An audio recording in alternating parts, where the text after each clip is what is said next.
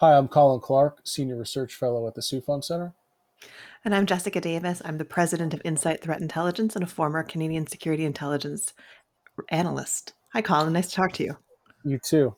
Uh, and we're here to talk today about financing in the far right. So we'll jump right in, and uh, I'm going to pose the first question to you, Jess, and and that's, can you talk a little bit about the uh, distinctions between organizational and operational financing in the far right? Yeah, this is something that we've actually seen for a while. So in other forms of extremism. So there's, you know, there's terrorist and extremist organizations that raise funds for a variety of different things. A lot of the time it's to keep their organizations going, to sustain their members, to produce propaganda, that kind of thing. But it's really different than operational financing. And this is really quite key in the far right. So the operational piece is the financing of terrorist attacks. In some cases, it could be financing of travel. And the sums that we're talking about are really quite different. For organizational, it tends to be a lot more. For operational, obviously a lot less. And this is particularly true when we think about um, lone actor or small cell attacks where people are using things like vehicles or right knives or whatever to conduct their attacks. So the scope and scale is quite different. And I think it's really important to emphasize that when we talk about financing in the far right, because it really, um, like, it changes the policies and approaches that we use to counter terrorist financing. Yeah, 100% agree.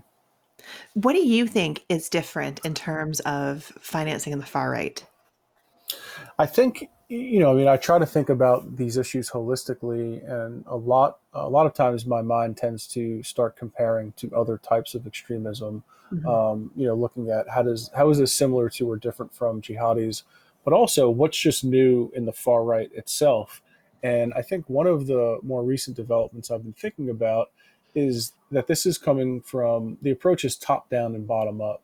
And what I mean by that is we've seen recent stories about uh, the financing of the Proud Boys by the Chinese diaspora of, of all entities here in the United States, playing off this aversion to or alleged aversion to communism. So you have this kind of individual donation mechanism where you have uh, people that can donate small amounts that over time add up and, and add up to significant sums. On the kind of top down, you know, approach, uh, the story about Tommy Robinson, uh, formerly of the English Defense League, looking abroad and, and traveling around Russia doing a kind of PR tour, but also looking for a place to stash his money.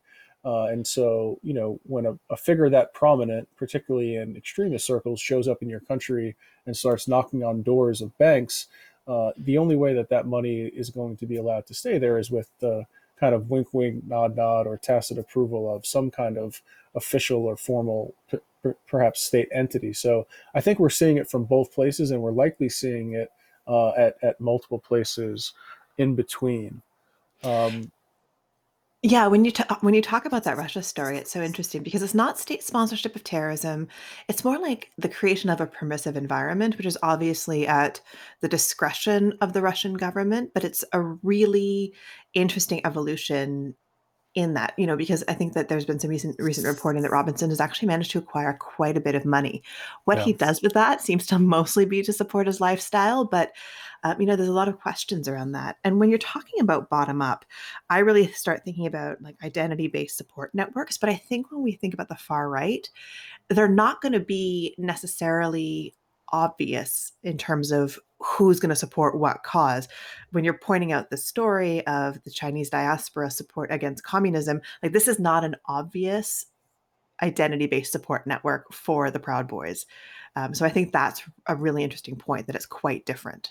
And, and it makes it more challenging for counterterrorism and um, you know CTF officials, right? I mean, not looking in the places that uh, you would think. I mean, that that story really kind of caught me off guard but the more I thought about it and kind of knowing um, the way things work and, and, thinking about it for a while, it, it, did make total sense. So I wonder what other, you know, things are out there that are happening just like that. Uh, because by the time we recognize something, right, and we read it in the New York Times or somewhere else, you know, the indicators and the factors have been percolating for a while. It only then becomes obvious after the fact.